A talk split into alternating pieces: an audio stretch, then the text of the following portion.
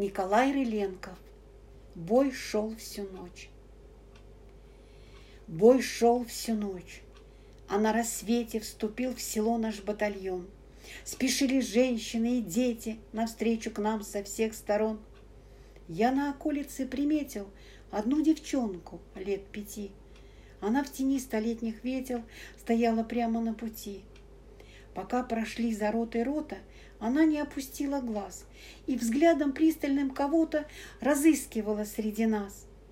Дрожал росой рассвет погожий в ее ресницах золотых.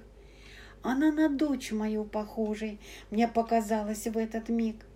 Казалось, все дороги мира сошлись к седой ветле, и я, себя не помня, крикнул «Ира, мой птенчик, ласточка моя!»